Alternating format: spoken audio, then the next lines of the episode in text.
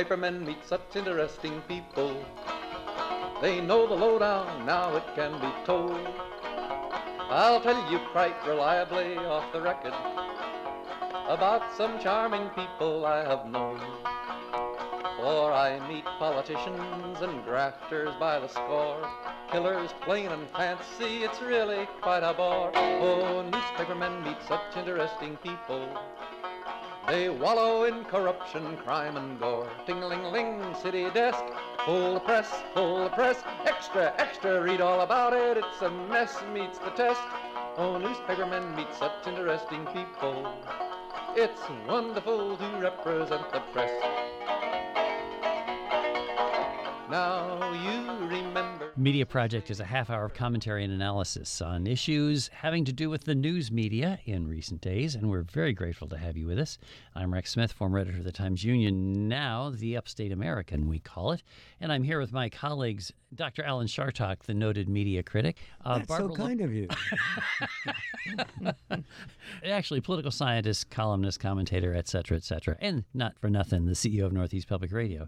Barbara Lombardo is here, former executive editor of the Saratogian and the Record of Troy. Mike Spain, the former associate editor of the Times Union, my great colleague. And here we are. Here we are. We're, we're going to talk about media issues because we're supposedly back together again. Isn't that great? so, Alan, Ralph Nader. Do you like Ralph Nader? No. No. Mm-hmm. well, lay that aside. I'm sure there's good origin of that. We'll get mail. Yeah. yeah, that could be. Ralph Nader has become a publisher. Ralph Nader has created a newspaper in his hometown of Winsted, Connecticut. He's going strong. He's, by the way, even older than you, Alan. He's 88 years old. Wow, Nader. that is old. Isn't that? Well, some You know, here say. I am, just 81, uh-huh. trying like crazy to catch up with Ralph Nader, but can't do it. Isn't that refreshing? Usually when you turn an age, you identify yourself as being the next year already. You know, you're 81. I usually, do. I do. Usually you say I'm 82. I do. My twin brother Lewis uh, taught me about that. How's you that? always go one year ahead of where you are because deafens the pain or deadens the pain when you actually get there. Ah, well, we're truth tellers here in journalism. So the Winsted Citizen is launching its inaugural edition, and Ralph Nader says that he needs to have a paper. Now, it's, it's a paper paper, by the way. It's, oh, yeah, I know yeah. that feeling. You know that feeling. You know, you hold it in your hand. And... Yeah. So we're going to talk a little bit about the preservation, uh, because, I mean, the difficulty is that newspapers, of course, have closed down around the country, around the world. News deserts are one of those things that we talk a lot about on this program. What do you think about this notion? Alan, why don't you start us off? What do you think about the launching of a new paper? How likely is that to succeed in a place across America? Well, as the one who has started newspapers myself, at least one newspaper, the Fire Island Sun, I have mentioned that many times. Really? Oh, the Legislative Gazette. Oh, there was the Legislative Gazette. Yeah, that I, the one I would have mentioned. Thank you for that. So that? you know, I know trying to help your memory out here. Yeah, uh, which needs a lot of help. So. So, yes, you can start a newspaper. You're going to need some things. You're going to need some money to start it, to pay for the paper if you're doing it not only online, and if you really want to have what we used to call a newspaper, then you, you may need some extra things. But uh, it's not easy. Yeah. It's a challenge. Starting a newspaper today is like opening a restaurant in New York City. If you want to make a million dollars, you got to start out with $2 million. I mean, it's just That's an, funny. an uphill battle. Uh-huh. I mean, the cost of pulling it all together, having it printed, having it shipped, and then finding the revenue for that. Now, it, it did establish itself as a 501c. It, basically, it can receive, you know, not-for-profit status, and people can contribute to it. And it will be an interesting model if enough people, and there are foundations out there that are looking at these models, and there is some money to be granted to help people like Ralph Nader trying to start community newspapers because there is a recognition. I mean, we've talked about it here, Barbara, you've talked about it a lot. A recognition that local communities are not getting the coverage that they once had, and that means public officials are not being held accountable. You know, it is so. I'm sorry, Barbara. Oh, yes, please. I did step on you before you were able to speak, and my colleagues are all laughing at me, so I really do want to let you go first. Wow. Why, thank you, Alan. And I, I imagined you were interested in this, especially. I think Winsted in uh, Connecticut is only about half an hour from where you live in Great Barrington, down there, right? yeah. So, that, So it's that not neck as of the woods. aren't But, news organizations, right? Um, I think this sounded to me like just kind of a fun project Yeah. that Ralph Nader was deciding to do. He's throwing in fifteen thousand dollars. Wow. There is there are other news organizations, for better or worse, that do provide some coverage of Winsted already. So that he didn't pick a total news desert to report this, and it's a town of about seventy one hundred people. So it's not maybe the top place where this needs to be done. That said, I think it's a good idea to see how this nonprofit model is working. And then on the third other hand, uh, when they're planning to charge 25 bucks a year for a print subscription, I'm no math major, so I didn't do the uh, Well, multiplication on that, but how many 25 times how many plus Only 11 editions is what they're committed Ele- to. right, 11 Only editions. once a month. right. First, it was going to be a about now. weekly, then yeah. it was 11 editions, which is not a bad idea because they can choose what it is they want Right. to focus on to hold those elected officials accountable if that's what they're going to do. And instead of the pressure to produce something all, you know, every day or even every week. So it's not it's not a bad idea. I'm interested to see how this experiment works. You know, I am so reminded of those films that we used to watch on television on Channel 9 or Channel 11, which would basically say the same thing. You know, let's have our own newspaper or let's have our own this or that. Let's It's- do a show. Yeah, let's do a show. it's not like this one. It's not that easy to do. Yeah, right? you know, a more likely operation is what's happened in Columbia County, where some years ago, a fellow named Parry Teasdale, who has been heard on these airwaves, created something called the Columbia Paper. He's terrific. How's that for a great invocation? Yeah. yeah, the Columbia Paper, a weekly. He's based in Ghent, which is just outside Chatham. I knew. I once knew a young lady from Ghent. and she was happy with this gent. So the Columbia paper has now been sold to a small group of newspapers headed by a guy whom Mike and I know, Mark Vinciguerra, who used to be the circulation director of the Times Union, now runs a small group of newspapers. And they have taken over the Columbia paper, hoping that by consolidating a bunch of little papers, they can actually continue to put out a weekly. Well, you've put it out there now. Now I need some assessment as to whether this is a good plan, Rick. Time will tell, uh, right? I will tell. Right. That is not sufficient. I have never yet Mike. seen an example, and maybe you folks have, when the idea of expanding so as to generate more resources for your efforts has ever resulted in anything other than cutting back those resources. I see what you're saying. Me too. That is a reality. When you have a couple of operations and you combine them into one, it'll be expensive if you keep all of the resources there. So that's the natural business approach is to consolidate and remove duplication and be able to produce for a broader audience something that is less costly than the two other products spent themselves. Yeah, And- and we've all we've all- yeah. all been through that. It takes business decisions and a lot of content decisions. That's what I'm trying to say. So that if you're covering seven areas with a weekly instead of four, or whatever it might be, are you also looking for ways to duplicate the actual stories that are being presented in those individual uh, weeklies? Yeah, it's good that they're keeping it alive, There but might it does seem as though for some. Yeah, it's hard. It's like you know, WAMC keeps some coverage of areas which used to have their own radio stations.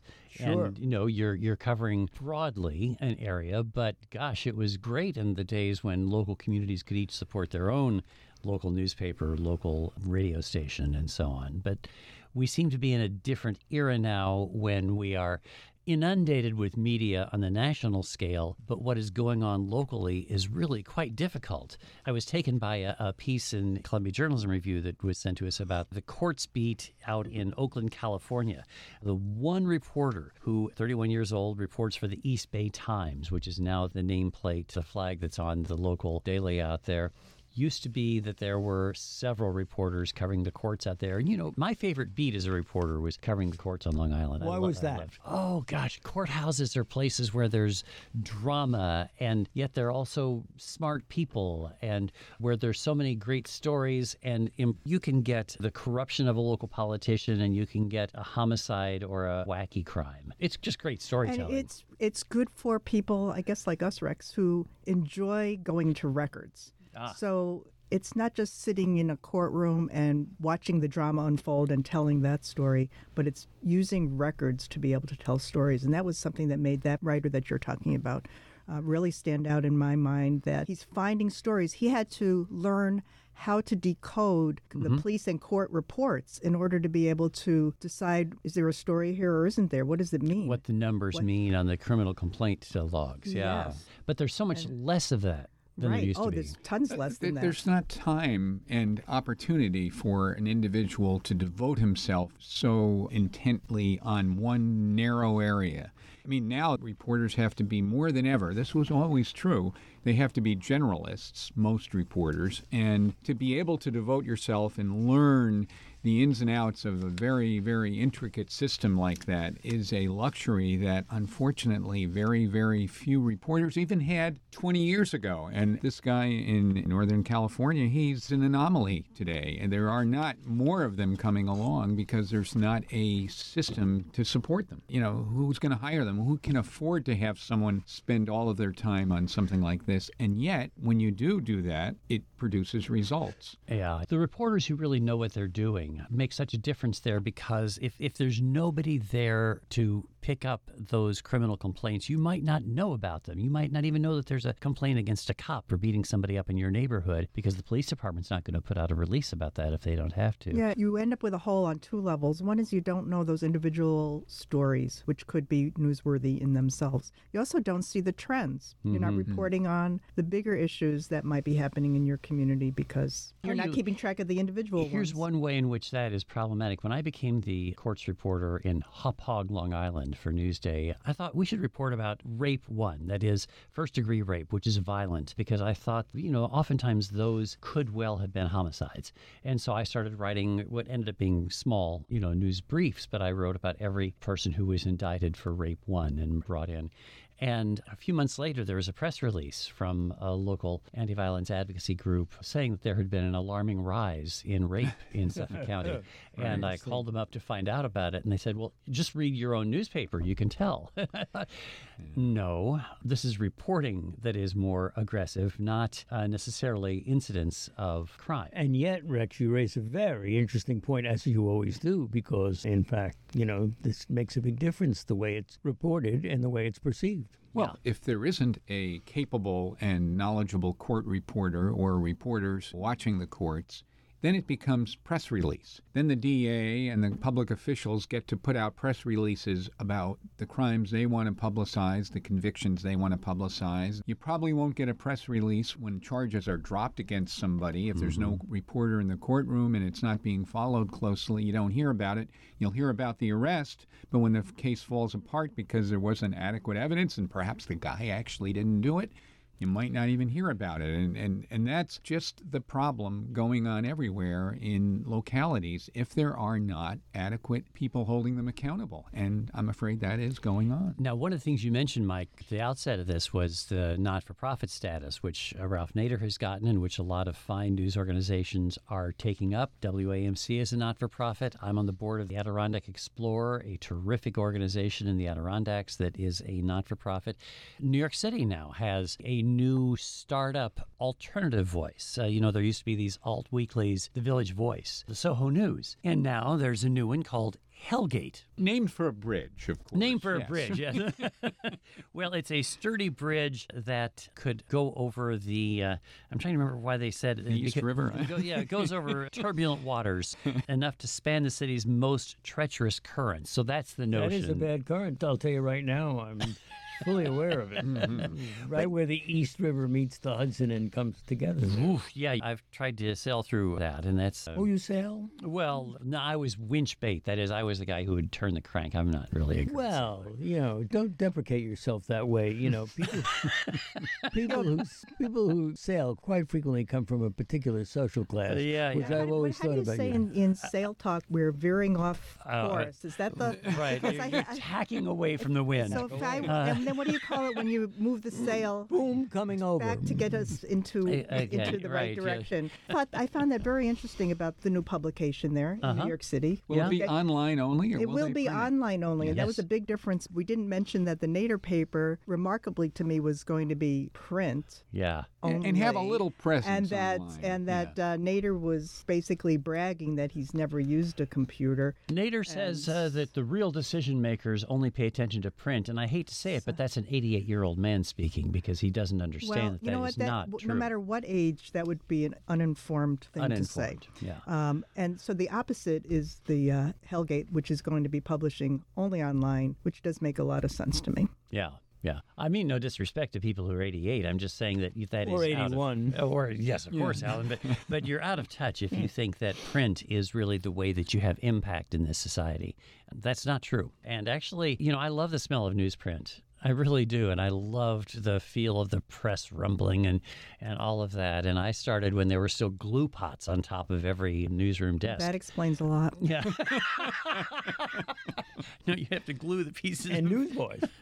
and news carriers, but Yeah. newsboys, yes. Yeah, paper- predominantly paper boys men who delivered the paper. But the fact is that digital actually has a great advantage in almost every form of journalistic storytelling. That better storytelling is possible with digital. Even the um, stories that the Winsted paper comes up with in its 11 editions, they'd have a place in the online world. Maybe they actually will end up being online somewhere and they can be updated and people can comment. Imagine that. Yeah, the interactivity It is can a reach wonderful so thing, many isn't it? more people. Mm-hmm. Well, I went on to the Hellgate website, and there were some pretty well written, pretty interesting stories with good photos, etc. They they did a big piece about the new Long Island Railroad connection to Grand Central Station, which had been in the works for 50 years, and they told about you know the positives of it and they told about the overruns and the cost 11 billion dollars and some of the mechanics of it and I, I found it to be well written very interesting you know and there was a little bit of edgy talk and some you know vulgarities used in it the kind of thing you get away with maybe on a podcast but you wouldn't have on this radio station. Well, let me ask you. I didn't. I didn't listen to that, and uh, but I, I read the editor and publisher article announcing Mm-hmm. their startup, and I'm curious to know when you say edgy, did you find that it would be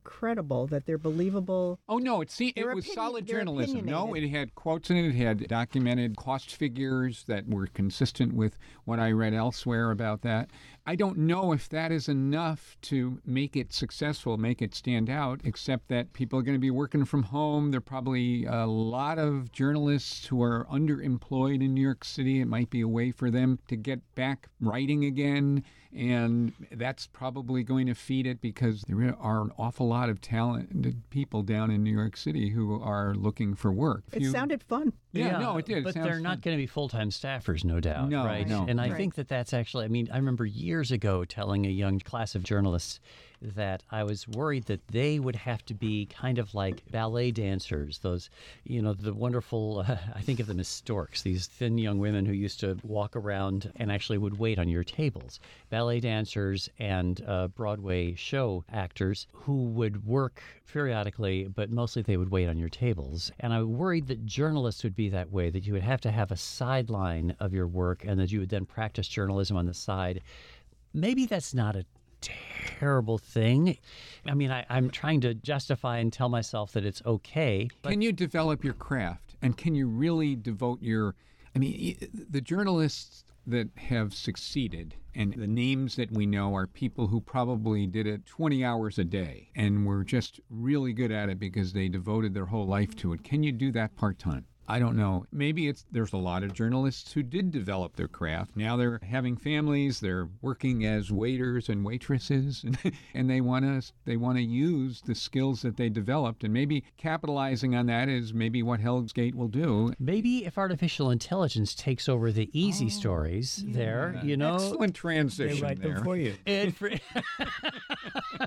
Won't that be interesting? Oh, won't that be interesting? You know, AI can actually handle writing a game story. Somebody That's just been going on a long in- time. That has been going on. The AP's been using AI to do that kind of work. And so maybe as it gets more sophisticated, of course you worry that somebody's going to, you know, put junk into the program and and it will lie to us, but maybe you can do that and then free up human beings to write these more in-depth pieces that you're noting that have an edge to them or something. You know, I guess BuzzFeed is is bragging that it's already intending to use AI to write a lot of their pieces, and when they were criticized for it, the answer was, "Well, we'll get journalists to fact check and to you know make sure all of this is correct before we let it go on our website. It isn't like we're just going to turn AI loose, but it's a risky proposition. You could see where mistakes will happen and AI will just gather up the latest headlines off the internet and throw them up there and portray them as accurate, truthful news. Think about the calls that we used to get, Mike. You know, look at the old days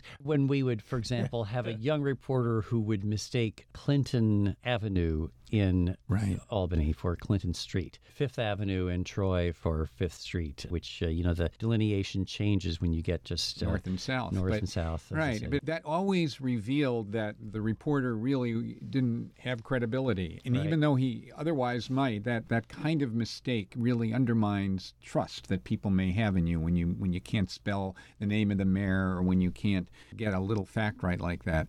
But in fairness, journalists have been using some versions of AI for a long time. or fake intelligence. Yeah, well, no, no. They, people Google things and Oh, they yeah, look yeah, it up. You know, those are little pieces that get put together, double checked, triple checked, et cetera, et cetera. The fear is that with the what's the name of the program? Chat. Uh-huh. Uh, Yes, with letters after it. Chat GPT or something like that. But that it's so good in mimicking writing by actual people that pretty soon there'll be websites. Maybe it won't be BuzzFeed, but someone will see the value of collecting revenue from little ads on websites that virtually have no employees other than one guy who collects the money. And that can be really problematic for our society. After a while, the chat program will be looking at other AI stories and using that to pull together its stories, and then there's a whole new reality that's not even That's real. not real. Yeah, That's not yeah. real. That chat Def- GPT is it? GPT. Um, I share your concerns, Mike, and I also see the opportunities for expanding the types of things that journalists, real journalists, can do because they won't be bogged down having to do some of the writing, I guess. But there's, you still need journalists to be making the decisions of gathering the news and how to report it, and is the information correct and accurate? So it's I don't think you can regulate it though by statute. You know, where you're almost depending upon the goodwill and the integrity of the owner of the journalism organization, And that's a problem. publisher. And that is a problem, yes, because we see how far integrity goes in the right wing media Yeah. that is it's now. not even journalism organizations. It's everybody is a publisher. yeah. And anybody can be using Chat GPT. and um, social media g- al- allows whatever out there uh, to happen. I was just reading a comment on, uh, let's see, Twitter this morning where a guy in Michigan was saying, well, now that that kidnap plot has been proved to be false. Well, no, in fact, people were convicted of the kidnap They're- plot. they're going to prison governor. for it, And they're going to prison. But notwithstanding that, people are still able to say whatever they want to, of course, and that's fine. This is America.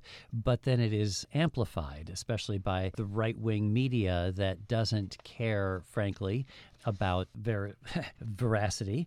The death of Tyre Nichols, for example, at the hands of the Memphis Police Department, is giving right wing so called journalists of Fox News an opportunity to sort of double down attacking Black Lives Matter and uh, those who would stand up for police reform. And I don't know what you ultimately do other than depend upon the marketplace. I, I don't know how, in a free society, you can do anything really about that kind of malfeasance. Yeah, I mean, uh, unfortunately, people can choose the version of the news that they most agree with and most want to hear. So if people are upset by calls for police reform and think that they're out of line and they they buy into the notion that George Floyd, you know, was blown way out of the death of George Floyd a couple of years ago was blown way out of proportion and uh, that they can turn on Fox News and they'll get affirmed in those beliefs. So hasn't that always been the case, Mike? Yeah, it has, but there hasn't been this isolation kind of your audience, my audience. I mean, there always were specialty publications, but there was this notion of a mainstream news that was balanced, that, you know, applied high standards before it printed or published or aired anything, uh, you know. But so now you have Fox News and you have CNN or maybe MSNBC now, uh, and and you can go to one or the other and get a whole different version and a whole different spin. And then you have the efforts to be mainstream, like the ABC Evening News or the NBC Nightly News, etc. And they're in a dilemma. They want to show people that they're being balanced, so they start interviewing people on both sides and giving equal play to people who are valid and correct to people who are wackos. Well, this is where we need that This is uh, really courts what reporter. happens. We Yeah. need that courts reporter from Northern California to be going through records for us, because that both We need more of those. sidisms, which is a danger in a lot of the coverage that the media is responsible what for. What was the term? both Both sidism where you Hmm. are you think you're trying to be balanced and you're giving weight to both sides when sometimes there really isn't another side but for this particular issue on the police beatings. When you look at documents i haven't delved deeply i've only read about this part of it is that uh, that there is systemic racism even though the officers were black and the victim was black. When you look at even in, in memphis the percentage of black officers, the percentage of black population, And the is- blacks is- who is are more- arrested, the number of blacks and who are right, the number yeah. of minorities, and this has been corroborated in other places. It's out of proportion the number of black people who are arrested, charged with whatever it might be, and so and is that's that reflected in the coverage? Do you think? Does the I journalist think do a only good if job? You, only if you and your organization steps back Yeah. to take a broader look at it. Otherwise, it gives credence to um, the right that's saying, "Oh, this is just a couple of bad apples." So it's not both sidism. There's no racism. Both sidism is journalism that allows that notion to get across without really having the facts at hand to argue against it the way you're suggesting. Yes, and I, I think Yeah. if people look up Van Jones, they can see the things that he has written and talked about. This systemic racism that needs to be addressed. There and don't go. be fooled by the fact of the particular races of the people in, of the cops involved. Okay, with that, we are actually Wow. out of time. Imagine that. Ah, another edition of the Media Project, folks, has come and gone. Here with Alan Chartock and Barbara Lombardo and Mike Spain. With gratitude to our producer, David Agostina, and to you for listening to us, I'm Rex Smith. Thank you for joining us. We hope to see you again next week on the Media Project. Paper Guild, got a free new world to build. Meet the people, that's a thrill. All together fits the bill.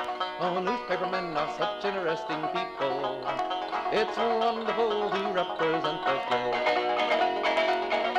the Media Project is a production of WAMC Northeast Public Radio. Alan Chartock is CEO of WAMC, Professor Emeritus at the State University of New York, commentator, columnist, and author. Rex Smith is the former editor of the Times Union and Substack columnist. Mike Spain is the former associate editor of the Albany Times Union. And Barbara Lombardo is the former editor of the Saratogian and a journalism professor at the University at Albany. Listen to the Media Project online anytime at WAMC.org or schedule a podcast wherever you get your podcasts. Or just download the WAMC app for your iPhone or Android at the Play Store today. Thanks for listening. Oh, publishers are such interesting people.